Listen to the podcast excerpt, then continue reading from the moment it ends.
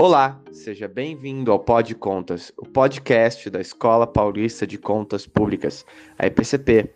Eu sou Maurício Bento, servidor da Escola de Contas, e no episódio de hoje conversamos com Beatriz Nóbrega de Sá, diretora de Relações Institucionais do Instituto Unidos pelo Brasil. No episódio, Bia comenta sobre sua atuação na área de relações governamentais e controle social em Brasília, por uma organização sem fins lucrativos. Mas antes de começarmos, gostaria de convidá-los para acompanhar mais de perto o trabalho da escola pelo Instagram e pelo YouTube, onde transmitimos eventos sobre gestão pública, finanças públicas, prestação de contas e outros temas relevantes. Links na descrição. Olá, sejam bem-vindos ao PodContas, o podcast da Escola Paulista de Contas Públicas, a EPCP, vinculada ao Tribunal de Contas do Estado de São Paulo. Hoje nós recebemos Beatriz Nóbrega de Sá, diretora de Relações Governamentais do Instituto Unidos pelo Brasil. Bia, obrigado aí por topar conversar com a gente. Obrigada a você, Maurício. É um prazer estar aqui no PodContas e poder falar um pouquinho dessa vida aqui de Brasília. Exatamente. Brasília, às vezes, é um pouco distante para nós aqui. Então, eu queria... Essa conversa vai ser bem legal para mostrar como é que uma organização aí sem fins lucrativos atua em Brasília. Falando nisso, Bia, exatamente é por aí que eu queria começar essa conversa. Como que é atuar em Brasília, sendo uma instituição sem fins lucrativos? A cultura da cidade é aberta à sociedade civil e a esse controle social? Com certeza, atuar na defesa de interesses difusos, eu costumo dizer que é quase como um sonho para quem gosta de trabalhar em relações governamentais. Eu acabo tendo esse privilégio, assim por dizer, uma vez que a gente atua como instituto e tem uma frente parlamentar e a gente defende pautas amplas de melhoria econômica, de liberdade econômica, e de como que a gente consegue também pensar um desenvolvimento social, envolvendo mais a sociedade, melhorando o mercado para gerar mais empregos. E trabalhar nisso é sensacional, e a abertura com que a gente vê aqui em Brasília, os parlamentares e os próprios mecanismos sociais que envolvem o poder público, seja no executivo, seja no legislativo, eles são muito receptivos a ideia de quem está justamente disposto a fazer um bom trabalho técnico na proposição de políticas públicas, na ajuda durante o processo de tomada de decisão, que é como a gente costuma falar em termos um pouquinho mais técnicos. E isso acaba sendo muito importante. Eu acho que hoje em dia, seja um funcionário público ou alguém que trabalha no executivo, seja um parlamentar no legislativo, eles veem com muitos bons olhos aqueles que vêm para contribuir. E acaba que isso também faz parte da democracia de uma maneira muito importante, porque quando a gente está lá fazendo esse trabalho de representar interesses, de propor pautas, a gente está também justamente exercendo um controle social que é importante e que na pandemia a gente viu ele ser muito prejudicado. Porque a gente imagina um congresso que por dia passava milhares e milhares de pessoas, quase a população de uma cidade, e de repente ele se viu vazio. E quando a gente tem milhares e milhares de pessoas transitando, a gente costumava dizer que os corredores tinham vida e que tudo que estava sendo feito ali também estava sendo visto, também estava sendo conversado, seja com outros representantes de sociedade civil, seja com os representantes eleitos, que são os parlamentares, e muito disso se perdeu. Você perdeu o acesso que você tinha da casa do povo, assim por dizer. E isso é algo que era natural do ecossistema de Brasília, da política, do próprio Congresso, e que a pandemia mudou muito a realidade e a forma com que as coisas estão funcionando, até prejudicando de certa forma, porque o que antes era visto e lembrado, assim por dizer, e ouvido e contado, acaba que as interações elas diminuíram muito dessa oportunidade de quem não está no mesmo nicho.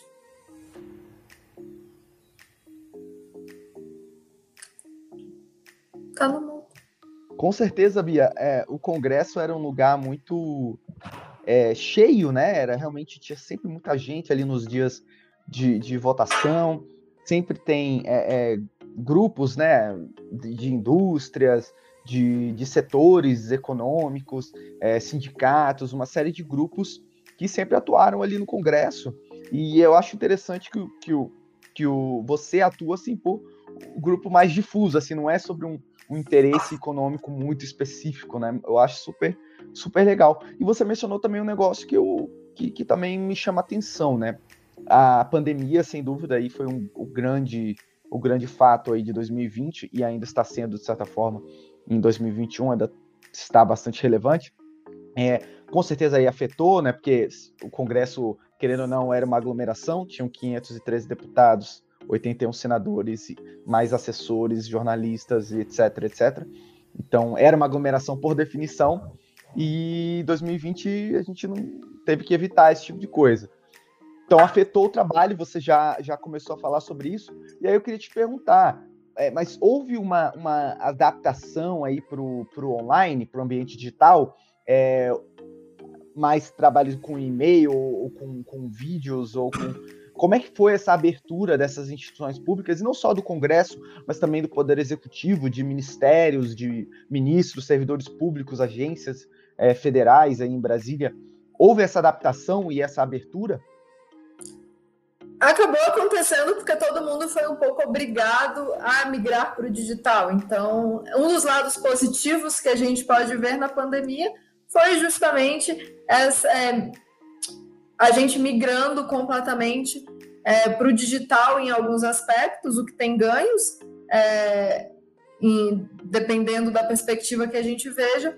Mas quando a gente vai para um lado de relações, onde a gente está falando de pessoas lidando com pessoas, isso prejudicou bastante, porque por mais que estejam acessíveis por via digital, não é a mesma coisa que olhar no olho, não é a mesma coisa que uma interação esporádica que você tinha ali nos corredores. Até quando a gente volta, por exemplo, a falar de transparência e de controle social aplicado ao processo de defesa de interesses, ao advocacy, ao lobby, a gente teve um prejuízo muito grande, porque acabou que quem já tinha algum acesso permaneceu com aquele, conseguiu continuar trabalhando, assim por dizer, mas a gente deu uma grande oportunidade de que, seja o servidor, seja o parlamentar, seja o secretário, enfim, e até mesmo às vezes colegas de profissão, não querendo colocar só na esfera pública, de simplesmente não responder, de fica naturalmente uma coisa bem menos pessoal, bem menos de você criar conexões que são naturais de quando a gente está numa interação direta, presencial, e que a gente sabe, hoje em dia no mundo a gente discute muito isso, de o que o algoritmo e a tecnologia nos proporciona, e de certa forma, muitas vezes, a falta com que faz certas habilidades socioemocionais, as soft skills. E HealGov é uma profissão necessariamente muito voltada para o desenvolvimento de soft skills e dessa relação muito humana. Então, acabou que dentro disso, dentro de toda essa realidade da pandemia, por mais que eu veja com bons olhos e acho que o saldo, no ponto de vista tecnológico, seja positivo, no ponto de vista humano, ele é bastante negativo, porque a gente viu que os parlamentares se afastaram mais ou menos até dos seus próprios assessores, porque você tinha um parlamentar na base, os assessores em Brasília, ou até mesmo também na base, mas sem uma interação diária, sem aquela convivência que existia. A gente perdeu a vida dos corredores, que tinha eu defendendo interesse X, uma colega defendendo interesse Y, e ambas com a mesma oportunidade de ser ouvida e de conseguir alcançar aquele parlamentar, aquele tomador de decisão que pudesse influenciar em algo que a gente tenha interesse de contribuir, que faz parte da magia da democracia e de todo esse processo de estar lá discutindo políticas públicas e querendo chegar a soluções que sejam positivas para o país. Isso, e realmente as pautas realmente para trabalhar acho que em toda a organização, né? Confiança, ajuda muito a você desenvolver trabalhos novos, cada um se sentir confortável para dar a sua ideia, a sua contribuição. E eu acho que nessa questão de relações governamentais, realmente eu acho que é mais ainda, né? Você ter um bom relacionamento com alguém pode fazer aquela pessoa te chamar para colaborar no projeto, estar mais, te dar mais ouvidos, né? Quando quiser uma opinião diferente ou algo do tipo. Eu acho que realmente pode ter impactado bastante nisso daí, né? Você acaba conseguindo quem que você já tinha um acesso, um conhecimento, uma confiança, sim, mas desenvolver uma nova confiança, um novo relacionamento, talvez tenha sido prejudicado, né, Bia? Sim, bastante. E eu digo que, olha, isso não aconteceu, não foi nem só da relação, assim por dizer, dos parlamentares para os profissionais de relações governamentais e etc., mas até em uma boa escala isso aconteceu entre os próprios parlamentares, porque antes eles interagiam ali no plenário, interagiam até nos eventos que aconteciam diariamente, constantemente aqui em Brasília, e isso se perdeu muito. E a gente viu o poder ficar muito concentrado nas mãos dos líderes partidários. E muitos parlamentares que às vezes eram novatos ou não estavam ali na mesa de negociação de líderes, não conseguirem colocar as suas pautas, aquilo que eles gostariam de deixar de legado e foram eleitos para isso, serem ouvidos da mesma maneira que seriam se o Congresso estivesse aberto e funcionando de uma maneira normal. É óbvio que isso, como a gente falou lá no início, seria inviável na situação que a gente vive por causa do coronavírus. De fato, o Congresso ele é uma aglomeração por natureza. Mas do ponto de vista de controle social, de transparência, de ouvir, de ser ouvido, de conseguir construir algo de uma maneira mais democrática e com opiniões divergentes, tendo a mesma oportunidade, isso foi muito sacrificado durante a pandemia e vale tanto para o profissional que está lá defendendo interesses como para os próprios parlamentares e até mesmo de um ponto de vista até levando um pouquinho além da forma com que a política começou a se desenhar, e eu digo até que dando alguns passos para trás, porque a gente justamente passou a ver poder muito mais concentrado na mão dos líderes, a gente viu as decisões serem tomadas do que seria, do que iria para a pauta, do que deixaria de ir também muito mais dependente de poucos, e o processo em si, justamente da gente conseguir conversar e fazer uma boa, como é que eu posso dizer, um bom balanço dos argumentos de um lado e de outro, ficou muito prejudicado porque justamente alcança quem já tinha alguma relação. E sobre as pautas, Bia, que você está lidando aí em Brasília? Porque ano passado, no início da pandemia, o debate público, de maneira geral, acho que de quase todas as organizações públicas e privadas, foi pandemia, foi lidar com a pandemia, se adaptar a esse novo cenário, mas ali já para o final do ano as coisas começaram assim, claro que a pandemia continua sendo um assunto, mas começou a se falar em outras pautas. Teve uma pauta que eu acho que impactou bastante, porque eu sou do Rio, apesar de morar, obviamente, em São Paulo hoje, eu sou originário do Rio de Janeiro, e teve aquela questão da CEDAE, né? CEDAE teve uns leilões envolvendo ativos da CEDAE, né? E devido ao novo marco do saneamento. Então, esse já foi uma grande mudança. Aqui no tribunal nós estamos lidando bastante com isso, tem até um manual que a gente publicou sobre o novo marco do saneamento. Então, assim, mudou muito esse setor. E outros setores também vêm mudando, vêm passando reformas, mudanças. Então, vocês, pelo que eu vejo, têm atuado nessa área, né, Bia? Sim, não só nela, né? A gente atuou bastante. Eu fiquei os 14 meses acompanhando o marco do saneamento, desde a MP até ele ser aprovado de uma vez por todas no Senado. E referente ao marco do saneamento, a gente vê, dentro da nossa perspectiva, ele como talvez a maior revolução social que a gente tinha para fazer no Brasil, porque é uma atração direta de investimento que a gente está fazendo em infraestrutura, em desenvolvimento social, mas que interfere muito, interfere na saúde, no desenvolvimento infantil, interfere na capacidade de aprendizagem, interfere na produtividade de uma pessoa que mora em um ambiente que até então não tinha saneamento básico, e agora a gente espera que nos próximos 10, 20 anos a gente consiga alcançar essa marca da universalização, e outros projetos que a gente toca e que vão muito nesse mesmo sentido, de como que a gente ajuda a atrair investimentos, como que a gente ajuda a melhorar o ambiente de negócios no Brasil, diminuir o famigerado custo do Brasil. Hoje a gente tem a MP 1040, que é totalmente voltada para isso, de como que a gente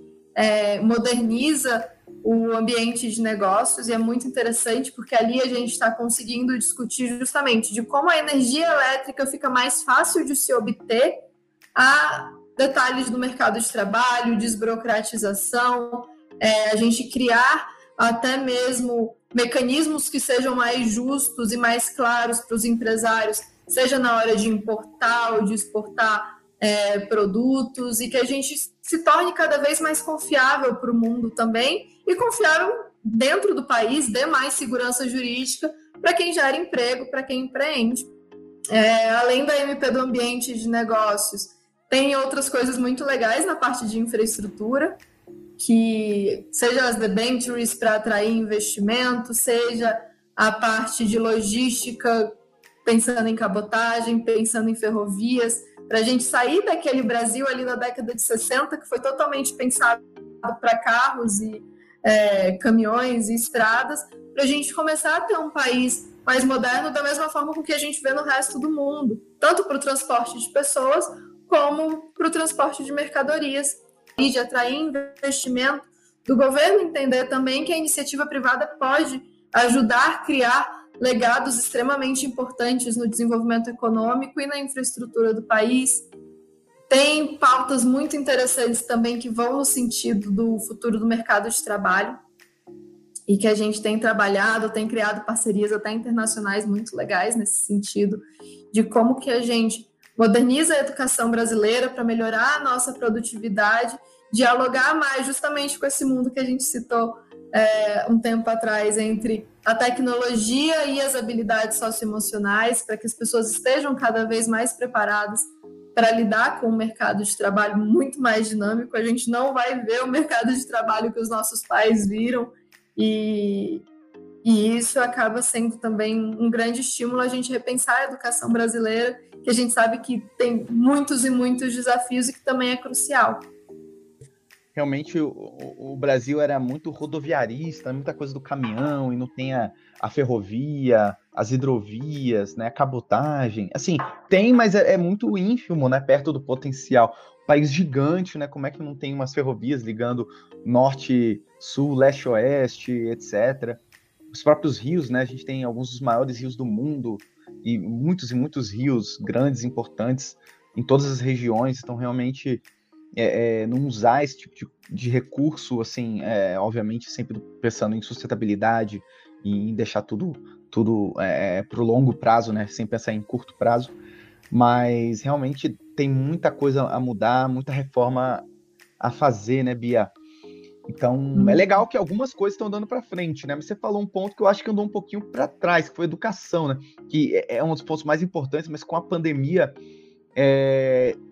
Acho que teve muitas escolas, universidades que demoraram muito para se adaptar, e acho que talvez não tenham se adaptado, especialmente algumas redes públicas, né, que acabam atendendo aí as camadas mais carentes aí da população, muitas vezes pais que não têm, têm que sair para trabalhar, ou seja, não estão fazendo home office, né, teletrabalho, então acaba que não tem escola e o pai tem que sair, aí ficam... crianças desassistidas. Então, de certa forma, a educação, a gente andou um pouco para trás, né, Bia? O que você acha disso? Com certeza. Se a gente for parar para refletir sobre tudo que interfere na educação brasileira, eu acho que esses fatores eles foram muito maximizados na pandemia e expuseram muitas feridas que não são de agora. A falta de estrutura, a falta de inovação na educação, a falta de tecnologia que a gente deixou de acompanhar o mundo e investir nas nossas escolas. Obviamente, existe uma questão de gerência de recursos, que por mais que a gente até invista mais do que a OCDE proporcional ao PIB, a gente ainda assim tem um atraso gigantesco. Óbvio que a gente tem questões, o Brasil é continental, a gente tem diferentes realidades regionais, mas mesmo assim, como é que a gente coloca todos esses aspectos positivos e negativos numa mesa e olha para o mundo e tenta trazer modelos que funcionem? Porque a gente sabe que dinheiro, de certa forma, não falta. Falta gestão, falta esse olhar mais panorâmico, assim por dizer, para o mundo, de quais são as políticas que funcionaram para os países que têm índices muito melhores do que os nossos na educação, e como que a gente realmente para e faz uma revolução. Porque a gente tem modelos educacionais extremamente antiquados, a gente tem currículos educacionais antiquados, a gente tem uma estrutura educacional também antiquada, e que o fato de ser antiquada refletiu durante a pandemia na falta de estrutura tecnológica, na falta de capacidade da adaptação das crianças a uma realidade EAD. E isso é um problema que eu acho que a gente não vai conseguir resolver nesse curto tempo. Houveram muitas medidas interessantes que o Congresso tomou. Nesse ponto, a gente precisa reconhecer que a tentativa foi feita, seja na busca de universalização da internet, seja no fornecimento de equipamentos, mas não é simples. Às vezes não depende da canetada ou simplesmente de passar uma lei, e sim de mudar toda uma estrutura que criou esses problemas. Sim, e educação realmente tem muitos problemas estruturais, mas vamos dizer, esse choque negativo, infelizmente recente, estimula a gente a trabalhar para melhorar aí para o futuro, né? Também teve uma mudança no Fundeb ano passado, então muitas mudanças ao mesmo tempo, algumas conjunturais, outras estruturais, mas vamos ver se muda o barco, pelo menos coloca o barco na direção correta aí nesses próximos anos.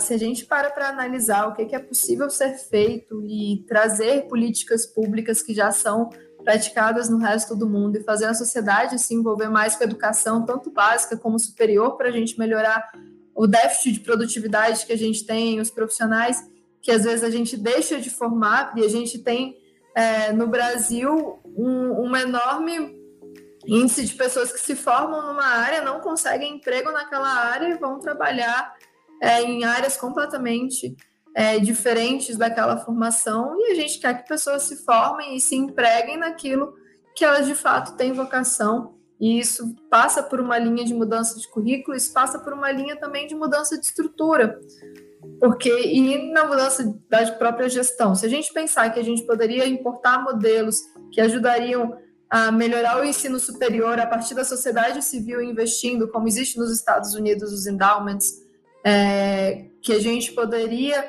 melhorar a gestão de recursos assim, também para investir mais em educação básica e formar as nossas crianças com uma qualidade melhor de ensino. Perfeito, Bia. Perfeito, realmente isso é uma coisa, são coisas interessantes a serem pensadas aí, especialmente Sim. pelos formuladores aí das políticas públicas. E pensando em políticas públicas, Bia, quais são aí as outras prioridades que você tem aí em Brasília, as pautas que você vai atuar para o futuro aí, para o resto aí de 2021, 2022 e para o futuro? Quais são, o que está no seu radar? Não, para esse ano a gente tem o enfoque justamente na MP do Ambiente de Negócios, nessa mudança da forma de empreender no Brasil, de melhorar as condições para quem empreende, até para que essas pessoas possam cada vez mais gerar emprego. A gente sabe que na pandemia a gente tem 2 desafios para serem resolvidos. Um é vacinar todo mundo e o outro é retomar a economia com toda a responsabilidade, mas também pensando em como que a gente vai conseguir gerar empregos, conseguir fazer com que a economia de fato gire dependendo o mínimo possível de recursos públicos que precisam ser investidos na saúde, que precisam ser investidos na educação. E a maioria do que a gente está trabalhando hoje é nesse sentido, como que a gente ajuda na retomada econômica com o cuidado que é preciso e com o estímulo que é preciso para que a sociedade consiga ser vacinada, né? No aspecto da vacinação, a gente tem uma influência, obviamente, muito menor, até pela forma com que o Instituto trabalha. E então a gente tem aí MP do Ambiente de Negócios, temos a discussão da reforma tributária, que meio que voltou para a estaca zero, mas eu vejo isso como uma janela de oportunidade da sociedade ser mais ouvida, da gente pensar o que a gente quer, seja para o setor produtivo, seja que resulte em caixa para o poder público, seja até mesmo para as pessoas físicas, para as famílias brasileiras, que também vão precisar ser vistas e consideradas na hora de que a gente vai repensar todo o sistema tributário, já que vai vir esse fatiamento e a gente sabe que existe uma chance, inclusive, do IRPF ser discutido, ainda que se fale muito mais em, primeiro, simplificar os impostos federais.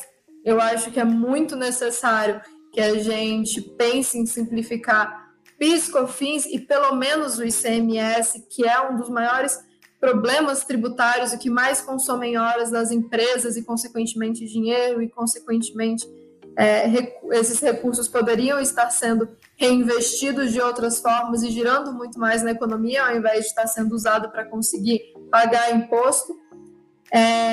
A gente vai ter essa discussão do IRPJ por causa da questão de lucro, da divisão de lucros e dividendos, e existe uma chance de, nessa segunda fatia, a gente falar de imposto de renda da pessoa física e, consequentemente, ainda vem a discussão do IPI e talvez de uma CIDE digital. E dentro disso a gente tem também, obviamente, então a reforma tributária.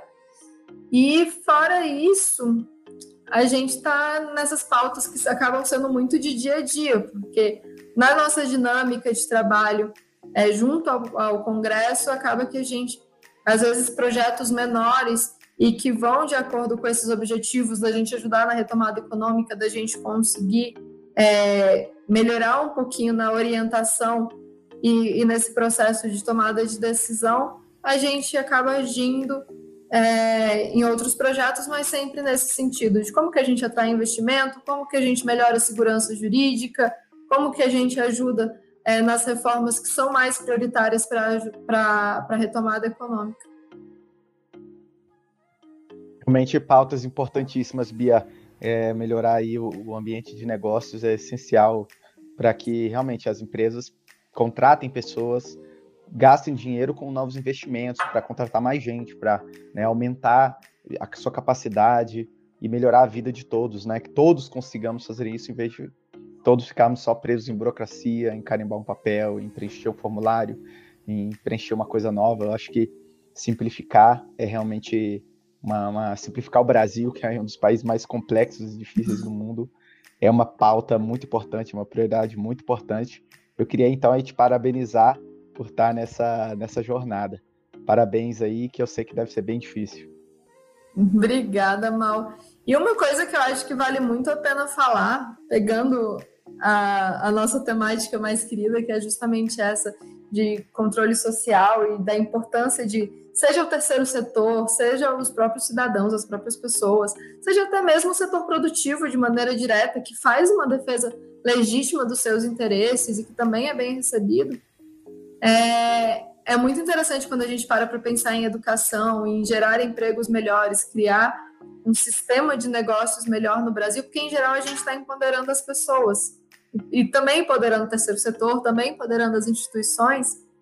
E também quando a gente fala em educação e melhorar uma educação básica, melhorar um ensino superior e formar pessoas mais capazes, que tenham uma compreensão melhor de mundo, consequentemente, a gente está capacitando mais gente para participar desse processo, que é uma coisa extremamente importante.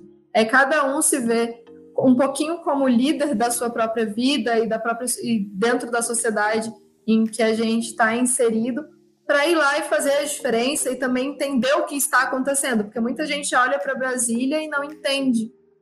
E eu acho que se a gente consegue olhar para toda essa estrutura de maneira ampla e formar as pessoas para fazerem de fato parte delas, para de fato entenderem que o poder emana delas, a gente consegue criar muita coisa legal e garantir com que a nossa política melhore e que a gente não queira, como brasileiro, muitas vezes se manter tão afastado dela.